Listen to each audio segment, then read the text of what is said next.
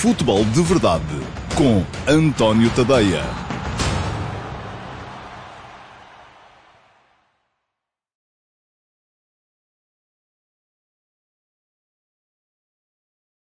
Olá, muito bom dia a todos. Eu sou António Tadeia e este é o Futebol de Verdade, terça-feira, dia 29 de setembro de 2020. Um, uma edição do Futebol de Verdade em que, uh, apesar de ter havido ontem um jogo, o, o PSA de Futebol Clube Famalicão, que os São Licenses ganharam por um, duas bolas a uma, um, não vai ser centrado num futebol jogado no campo.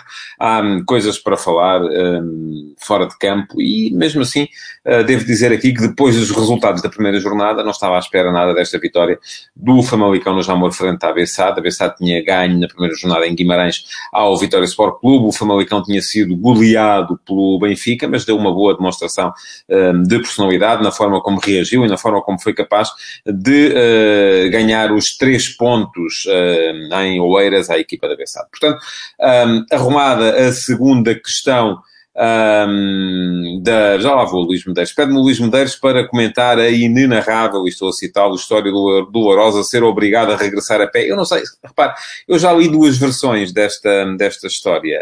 Uh, li a versão de que o presidente uh, do Lusitânia Dolorosa tinha... Uh, em resposta à derrota da equipa no jogo da Taça de Portugal, obrigado os jogadores a regressarem a pé. Uh, li também as declarações de Rui Quinta, uh, o treinador, a dizer que foram os jogadores que quiseram fazê-lo e, portanto, enfim, não vou entrar muito por aí. Eu acho que é boa política, a gente quando não sabe das coisas, quando não se tem, quando não se tem uh, uh, certezas sobre as coisas, ficar, ficar ou pelo menos não ter opiniões muito definitivas. Estava-me a rir porque o Nuno Cunha está a meter-se comigo, a perguntar se eu mantenho o feeling no Farense.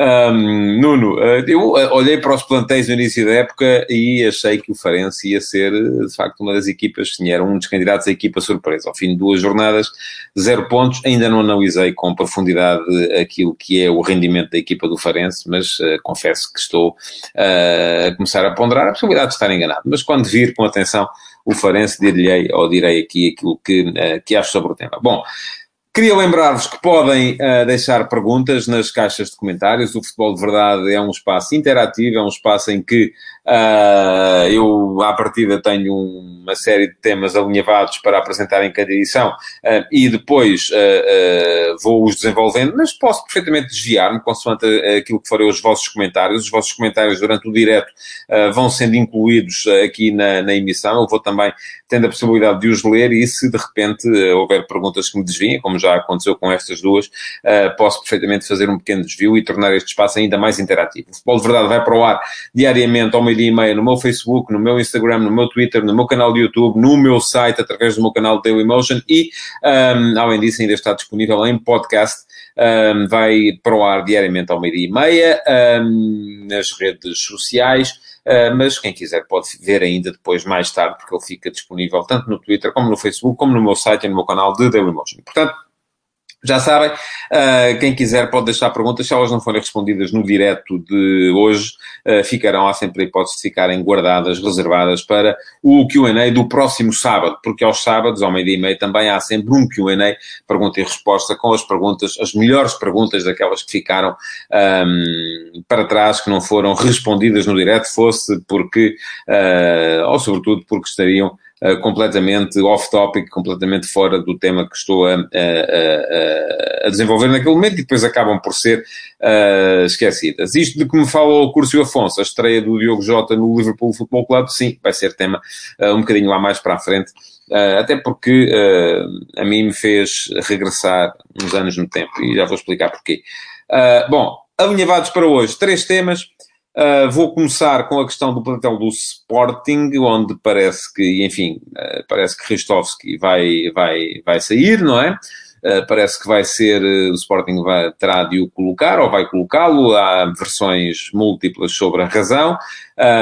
eu acho que uma das razões, e a razão fundamental, é que de facto o Pedro Porro está a dar uh, boa conta do recado e parece ser um, uh, um jogador com, com capacidade uh, para o lugar. Parece-me ser a melhor aquisição do lateral direito do Sporting desde Piccini um, e por isso mesmo parece-me que o Sporting poderá começar a ponderar a hipótese de fazer ou de tentar rentabilizar. Não vai ser fácil tentar rentabilizar o uh, Ristovski no mercado. E aí uh, volta a ganhar uh, peso, exatamente quem me diz o Mateus Bastos, o Camacho, o Rafael Camacho, que estava uh, na lista dos jogadores a colocar, uh, jogador no qual o Sporting ainda na época passada investiu e investiu bem, fazendo-o regressar do Liverpool Football Club, mas que vinha para extremo, como extremo raramente teve possibilidades no Sporting, eu acho que sim, acho que ele pode vir a ser um bom lateral, mas é preciso que ele queira, e aquilo que, uh, aquilo de que se falou, um, foi uh, que Camacho não quereria jogar ali naquela posição de ala direito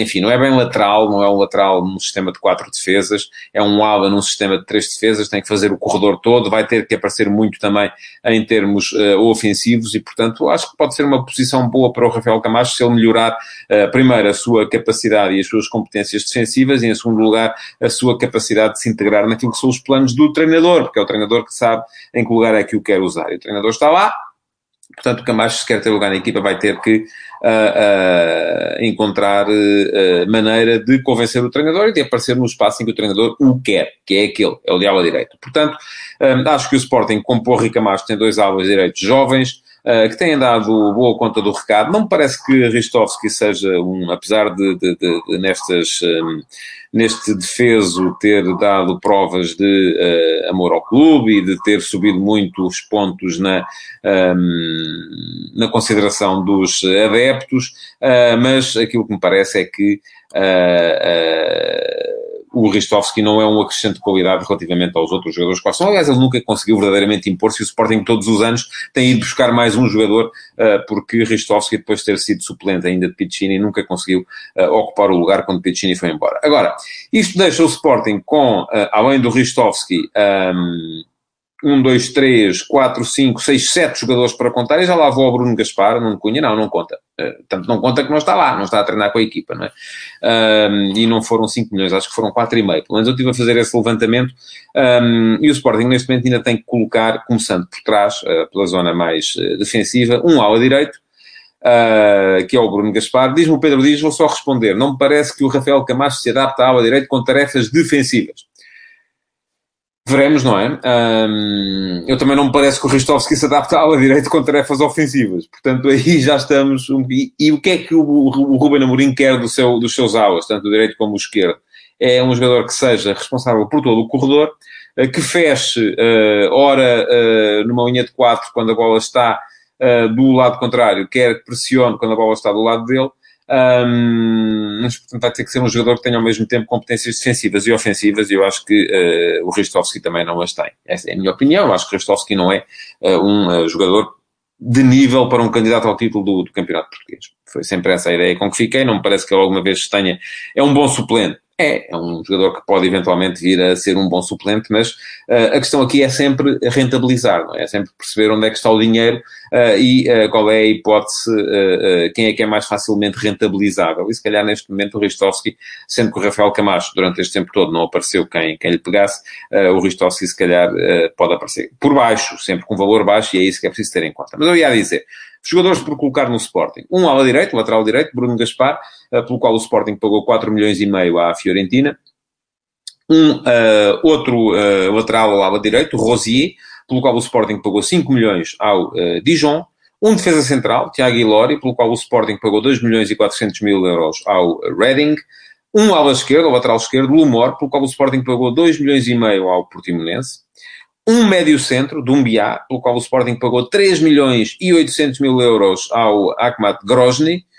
Depois, mais um médio centro, Miguel Luís, que foi formado pelo clube, portanto, uh, e é um jogador que me faz alguma confusão o Sporting desistir dele neste momento, porque, enfim, só se for mesmo para ele poder jogar com regularidade, e acho estranho que, de facto, uh, não tenha aparecido ainda ninguém uh, que, que, pegue em Miguel Luís, porque ele chegou a mostrar e a dar boas sensações, tanto com o uh, Marcel Kaiser como depois com o Tiago Fernandes, sobretudo com o Tiago Fernandes, à frente da equipa, e ainda um avançado, barra extremo, Diaby, pelo qual o Sporting pagou 4 milhões e meio ao Bruges. Ao todo estão ali empatados 22 milhões e 700 mil euros.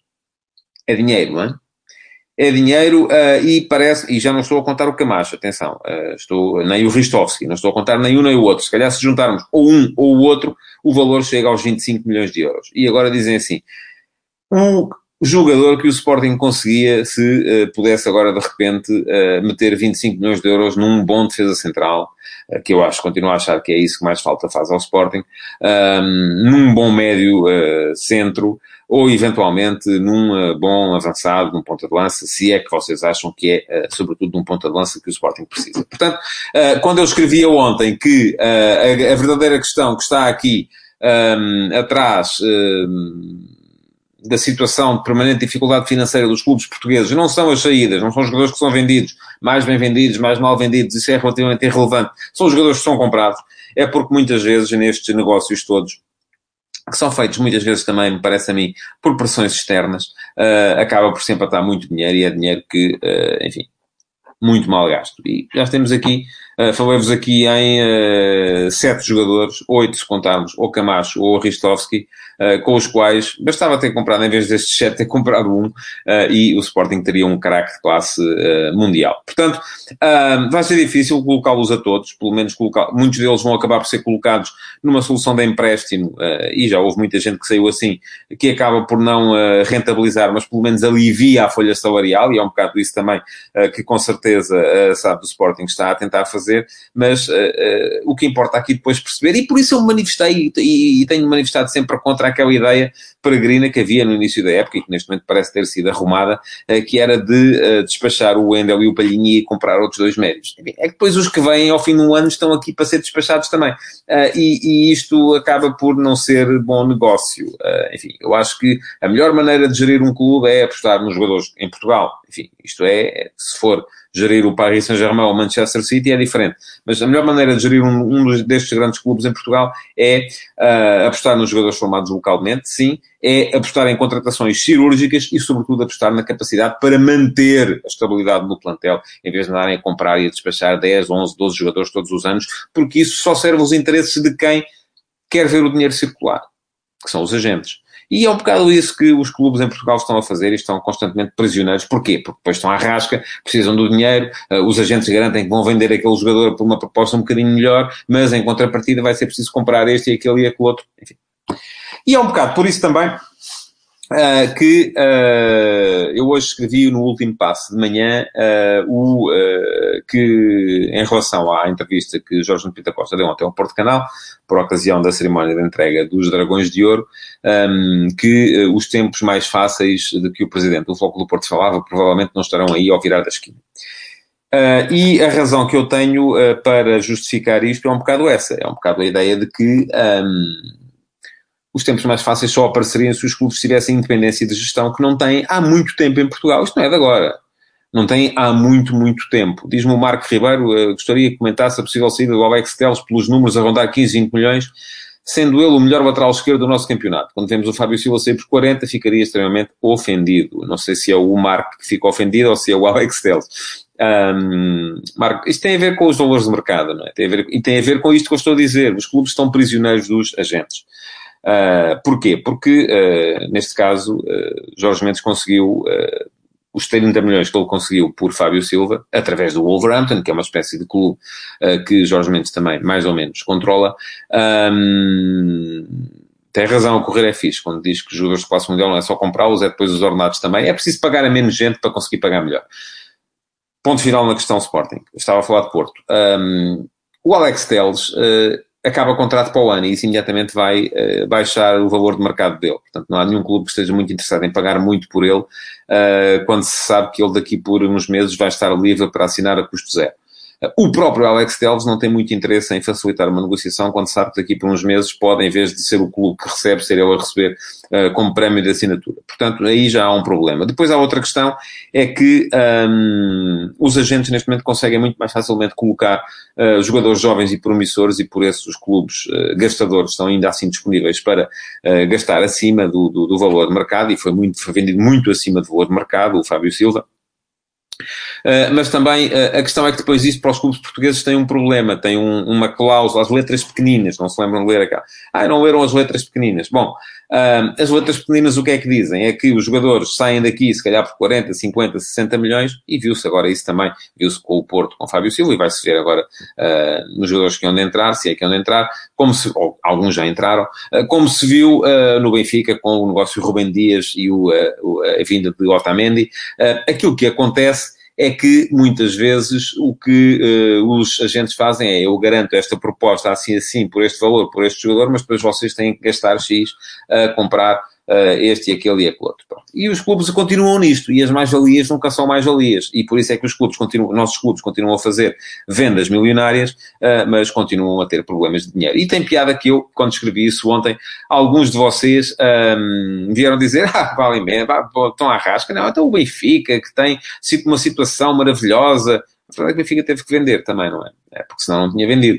Um, e as situações maravilhosas uh, uh, só são uh, quando os clubes recebem muito e depois não vão gastar tudo a correr, ou não são impelidos a ir gastar tudo a correr, porque há passivo para abater, há obrigações para cumprir, há empréstimos obrigacionistas para saldar, enfim, há tudo, toda uma situação que acaba por continuar a manter os clubes com a corda na garganta e é por isso que eu quando vi aquilo que disse Jorge Nuno Pinto da Costa, uh, escrevi que provavelmente os tempos difíceis não estão aí ao virar da esquina. E o que é que disse Jorge Nuno Pinto da Costa? Dizem aqueles que ainda não leram o meu texto, ou que não viram a entrevista do Presidente do Futebol do Porto, uh, sobre a qual vou falar agora em seguida, ou não, não estão a par ainda da, da situação. Ora bem, eu gostava de abordar aqui três uh, temas relacionados com a entrevista de Jorge Nuno Pinta Costa ontem, e um deles é esse mesmo, é o tema sobre o qual eu escrevi no último passo, 2 de manhã, que está disponível em antoniotadeia.com uh, e que foi uh, publicado às 8 da manhã.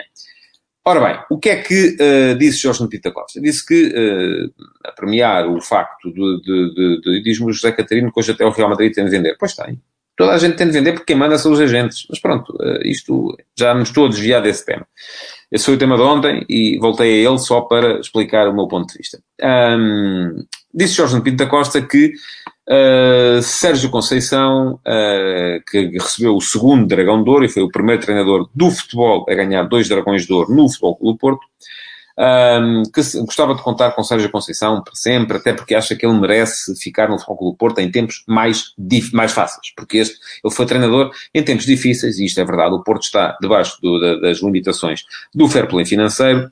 Um, diz o Luís Rocha que o fair play financeiro não tem nada a ver com vendas, apenas com custos, folha de salários, receitas. Uh, não é bem verdade, Luís Rocha. Há duas vertentes no fair play financeiro. Há uma delas que sim, tem a ver com uh, custos operacionais versus receitas operacionais. Uh, e aí aquilo que se estipula é que nenhum clube pode gastar em custos com pessoal mais de 70% das suas receitas operacionais, e excluindo vendas, e isso sim é verdade. Esse é o item que pode vir a criar problemas ao Benfica uh, no, no, no, no, próximo ano. Um, e por isso é que foi preciso esta engenharia toda com o salário do Otamendi, mas há uma outra vertente que foi aquela pela qual o Foco do Porto foi castigado. É que em todo o seu relatório de contas, nenhum clube pode, nos últimos, uh, eu creio que são cinco anos, uh, mas admito que sejam três, não tenho isso bem presente, apresentar prejuízo superior a um determinado valor, são 5 milhões de euros neste momento.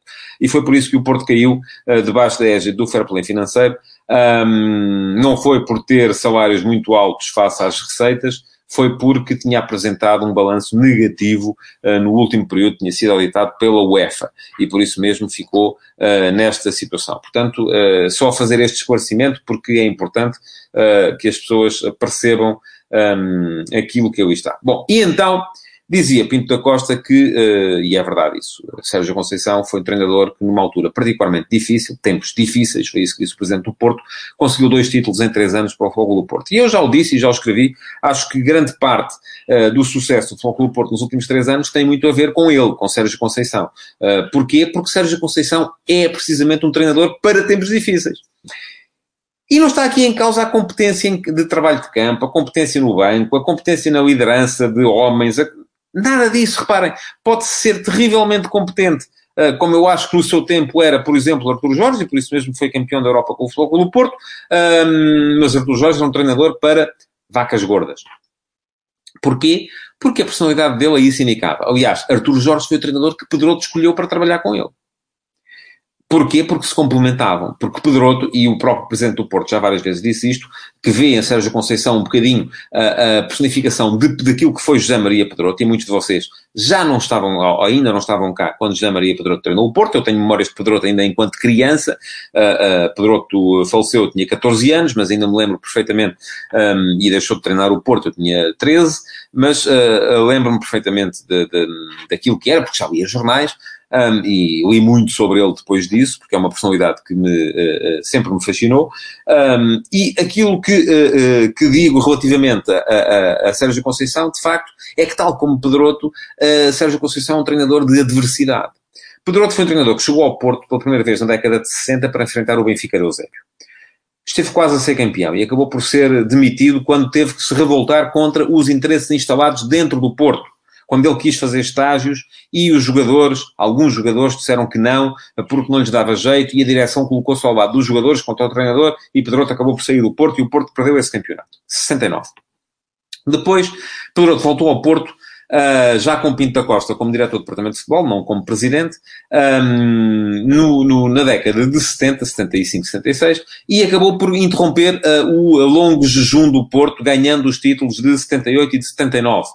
Uh, e qual foi a estratégia do Porto nesse momento? Sempre a mesma. Ataque ao centralismo. A identificação do inimigo externo. Nisso, Pedroto e Pinto da Costa estavam... Uh, eu até hoje ainda não sei muito bem, uh, e gostava um dia de, de, de, de conseguir tirar isto a limpo, quem foi o pai da ideia. Provavelmente um foi o pai, outro foi a mãe um, aquilo que é hoje o pinto de acostismo, ou aquilo que é hoje aquela permanente luta contra o poder instalado, contra o centralismo, uh, contra o inimigo externo, era muito aquilo que era também a conduta de Pedroto uh, enquanto treinador do Porto. E, portanto, aquilo que se viu uh, um, nesse período, e foi assim que o Porto conseguiu voltar aos títulos, e o jejum já datava de 1959, foram, uh, portanto, 19 anos que o Porto passou sem ganhar um campeonato, uh, e na altura ganhou dois, 77, 78, 78, 79. Perdeu de 79 a 80, e quando perdeu de 79 a 80, ainda havia muita gente uh, no do Porto ligada ao passado recente, de equipa mais dócil, que não gostava daquela lógica de conflito permanente, e tanto Pinto da Costa como Pedroto acabaram por ser, uh, uh, aliás, foi um verão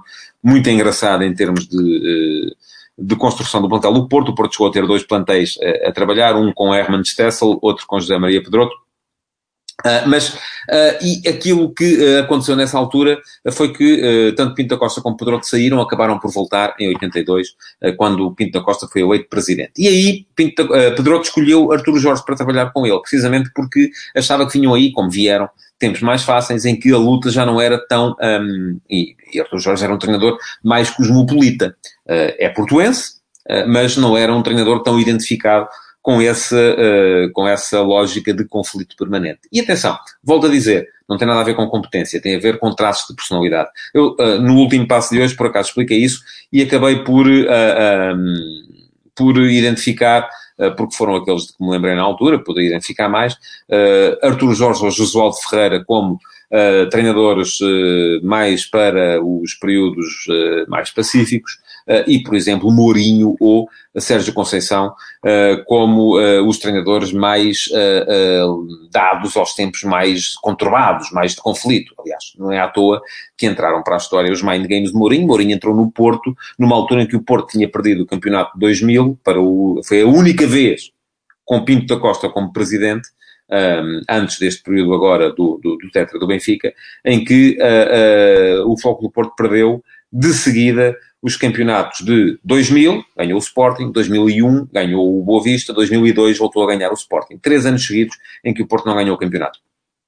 Ora bem, pergunta-me o Pedro Bastos uh, o que é que essa postura do Pinto da Costismo faz ao futebol nacional? Será que não é um grande fator de acicatação de rivalidades? É, é, mas uh, não, há aqui uma, não há aqui a capacidade de impormos aos clubes a maneira como são liderados. O Sporting já teve uma uh, tentativa de o fazer, aconteceu com Bruno de Carvalho também, um, acabou por ser também, uh, enfim, por fatores nos quais não interessa aqui entrar agora, porque não tem a ver com o tema, não é por mais nada, mas acabou por ser também afastado um, uh, como foi Pinto da Costa na altura, uh, com a diferença que Pinto da Costa ganhou os campeonatos e Bruno de Carvalho não, não chegou a conseguir ganhá-los. Mas pronto.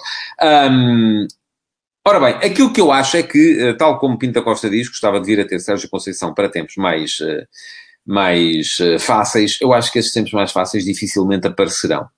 E aquilo que eu digo é que não aparecerão precisamente por causa daquilo que eu expliquei há bocado. Porque mesmo que o Porto comece a sair do fair play financeiro da UEFA e comece a fazer vendas milionárias, uh, acabará por ter que gastar sempre muito, porque é assim que funciona o mercado hoje. Uh, porque só se conseguem fazer as vendas milionárias quando se comprometem a fazer também compras milionárias. E, portanto, eh, nunca vai haver grande folga financeira enquanto não houver alguém que chegue aqui e diga alto lá, e essa pessoa que chegar aqui e disser alto lá vai deixar de conseguir vender jogadores, muito provavelmente. Eh, mas isto nem é necessariamente mau. Enfim, eh, é uma questão de gestão dos clubes e, de, por outro lado, e alguém me dizia, ah, mas o Sérgio Conceição já disse várias vezes que não está nisto pelo dinheiro, porque ele por ele fica no Porto a vida toda. Vamos ver. Vamos ver, porque se o Porto continuar a ter este tipo de sucesso, não vai depender só dele, vai depender dele, vai depender do Porto, que pode também estar interessado eventualmente em capitalizar alguma coisa com a saída dele para outro clube, vai depender uh, do, uh, e enfim, aqui há também a promessa de Pinta Costa em dizer que gostaria de o ter em tempos mais fáceis, portanto vamos supor que isso não vai acontecer, mas vai depender também de um clube qualquer que o queira, que pode ser muito poderoso, e vai depender do agente que esteja para fazer o negócio, que pode também ser capaz de influenciar a política do clube de alguma maneira. Bom, mais dois temas relativamente ao, à entrevista de Pinto da Costa de ontem, vou passar por eles mais rapidamente. Um deles tem a ver uh, com, uh, com as, a, a, questão do público nos estádios. Mil por cento de razão para Jorge Nuno Pinto da Costa. Um, o futebol precisa de público. Não há nenhuma razão neste momento para que ele não exista. Estou à espera de perceber uh, qual é a coerência. Já o escrevi aqui várias vezes também. Uh, estou ao lado do Presidente do Porto nessa luta. Um, e aquilo que me parece é que uh, não há nenhuma razão lógica para que outros espetáculos tenham público e o futebol não tenha, ainda decididamente controlado. Já me bati a favor disso quando houve a intenção de fazer testes que foram rejeitados pela DGS. Continuo a achar que isso faz todo o sentido. Outra questão em que eu acho que o Presidente do Porto não tem razão tem a ver com a questão dos políticos. Uh, eu até admito, uh, porque é isso que Pinto da Costa deixa implícito, um, que o facto de o Benfica não estar particularmente ativo na luta pelo público nos estádios, e não haja declarações frequentes dos seus dirigentes a esse, a esse nível, tenha a ver, sobretudo, uh, com uh, uma identificação entre o clube e o governo, que aliás também esteve na base, se calhar, da presença de António Costa e Fernando Medina nas listas de apoio a, a Luís Filipe Vieira na, para as eleições, presença, entretanto, retirada pelo Presidente do Benfica, porque houve muito, muitos comentários a esse nível na comunicação social.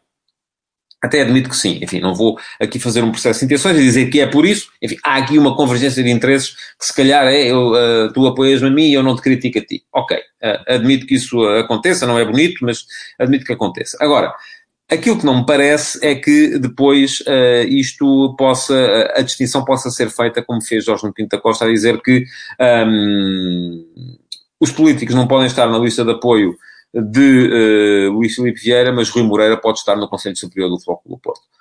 Não faz nenhum sentido, para mim. Uh, aquilo que eu acho é que políticos, porque a distinção que Pinto da Costa faz tem a ver com, ah, não, porque esses são políticos de carreira, são pessoas que andaram nas, nas Jotas e depois fizeram parte dos partidos, das direções e tal, e o Rui Moreira não tem partido. Portanto, e qual é o problema de não ter partido? É presidente da Câmara Municipal do Porto, é ele que decide muita coisa relativa àquilo que é a alocação de dinheiros públicos, por exemplo. Portanto, para mim, de facto, é mais grave a presença, um, sendo que é muito grave a presença de uh, António Costa e Fernando Medina, seja qual for o político, nas listas de apoio a, a, a, a Luís Felipe Vieira, mas é mais grave tê-los como presidente de um órgão, nem que seja um órgão consultivo, como é o Conselho Superior do Clube Porto. Portanto, acho que aí não tem razão Jorge Nuno Pinto da Costa, mas enfim, ninguém tem razão em tudo, ninguém está errado em tudo, é um bocado por isso que eu me bato para que vocês percebam também isso, uh, que uh, não sou nem desse, nem daquele, nem do outro, sou capaz de encontrar mérito em posições tanto de um lado como do outro, quando elas têm de facto mérito. Aqui a imparcialidade é a regra e eu estou rigorosamente ao centro, aliás, eu costumava fazer esta coisa assim do triângulo. Estão a ver? Imaginem que neste vértice está o Sporting, neste está o Benfica, e como estamos a falar de Porto, neste de cima está o Porto. Eu estou aqui no meio. Uh, portanto, quem está num dos vértices acha sempre que eu estou mais próximo do outro, mas não estou. Estou ao meio. Bom, vamos ao tema final, porque estamos já a chegar ao fim do tempo, exatamente. Estamos com 29 minutos de futebol de verdade, portanto está na altura de uh, colocar um ponto final à emissão de hoje, mas antes disso queria falar-vos, uh, só porque me fez regressar uns anos no tempo, daquilo que foi a estreia de Diogo Jota pelo Liverpool Football Club. Uh, Diogo Jota estreou-se, entrou aos 80 minutos, aos 88 marcou, uh, contribuiu para a vitória do Liverpool sobre o Arsenal uh, e a marcou precisamente em frente ao copo, que é uma coisa uh, com que qualquer jogador que eventualmente vá parar ao Liverpool deve sonhar. Era um copo sem adeptos, mas pronto, não se pode ter tudo. e aquilo que me fez lembrar porque provavelmente vai ser um bocado isso que vai ser Diogo Jota nesta equipa do Liverpool. Quem pensa no ataque do Liverpool e pensa em Sadio Mané, um, em Mohamed Salah e em Roberto Firmino, vê poucas possibilidades para Jota entrar no 11. Mas aquilo que Jota pode ser é uh, um super sub, porque é um jogador que tem golo, é um jogador que tem muito golo, que tem muito faro de golo e que saído do banco pode fazer isto muito mais vezes. E fez-me lembrar um célebre Fairclough, uh, que aqueles da minha idade com certeza se lembrarão, do tempo em que no futebol inglês ainda só havia um suplente no banco. Um, eu gosto de me lembrar destas coisas porque me fazem sentir mais, mais novo. Um, o futebol inglês, para quem não sabe, até 86 eh, as equipas só podiam levar um jogador para o banco uh, e esse jogador só, enfim, era aquele que entrava. Fosse para que posição fosse, se lesionasse um defesa central, tinha que haver e ele fosse avançado. Geralmente os clubes levavam um avançado para o banco porque era mais suposto vir a ser preciso ele, uh, aquilo tinha que motivar ali um, um, rearranjo do 11 da equipa. Mas no Liverpool celebrizou-se um jogador, Fairclough, que naquela baliza também marcou uma vez uh, como suplente um golo uh, mítico, porque permitiu ao Liverpool chegar a uma final da Taça dos Campeões Europeus, um golo ao Saint-Etienne, uh, sair precisamente do banco, e ele, aliás, depois escreveu um livro delicioso que se chama uh, precisamente Super Sub, um, porque foi assim que ele ficou conhecido. Entrava sempre com o número 12, uh, Fairclough, um jogador da formação do Liverpool, que um, acabou por ficar conhecido como o super suplente, porque muitas vezes entrava e fazia golos, e eu acho que é isso eh, que eh, é para isso que está destinado também o Diogo Jota. Tricão no Barcelona, pede-me o João Duarte, vai ter que ficar para outras uh, alturas, até porque eu não vi o jogo do Barça neste, neste fim de semana e, portanto, não estarei em grandes condições para falar sobre o tema. Um, queria agradecer-vos por terem estado aí desse lado, pedir-vos para colocarem o vosso like no, uh, nesta edição do Futebol de Verdade, para a partilharem, uh, porque é muito importante que os vossos amigos também possam assistir, e que voltem a estar comigo amanhã, ao meio-dia e meia, para mais um Futebol de Verdade. Até amanhã, então. Futebol de Verdade, em direto de segunda a sexta-feira, às 12h30